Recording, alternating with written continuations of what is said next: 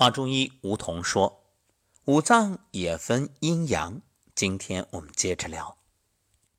既然这肝、心、脾、肺、肾它都分为阴与阳，那么就意味着阴阳一定要平衡。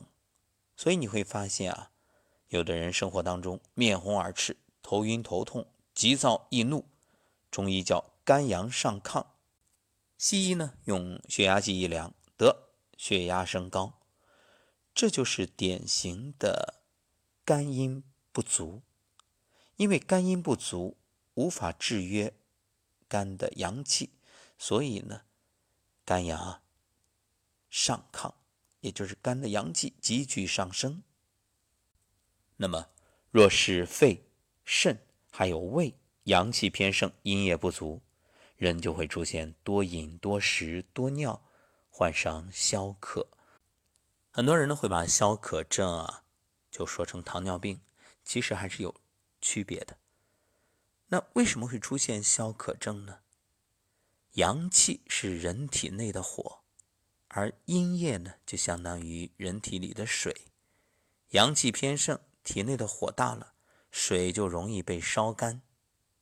肺上火大了，唾液、汗液、泪液和血液就容易蒸发。这个时候啊，人就会口干口渴，要不断的喝水。那胃火大了呢？胃功能始终亢奋，吃进去的食物很快被消化掉，于是人就会吃得多，饿得快。若是肾上的火大了，肾燥精亏，肾就控制不住水，肾不摄水，人的尿液就会多，总想去小便。那反过来，如果体内阳气不足，阴液就会过剩，这个时候啊。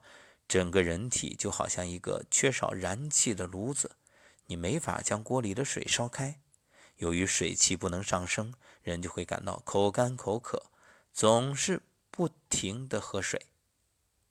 同样的道理，火力不足，水气无法蒸腾，喝进去的水就会直泻而下。这就是为什么一些人啊总是口渴要喝水，可喝进去之后，水又立马变成尿液排出来的原因。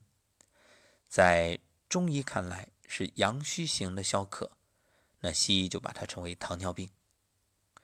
若是心脏的心阳不足呢，人体就好像处在阴沉寒冷的气候中，变得浑身发冷，精神不振。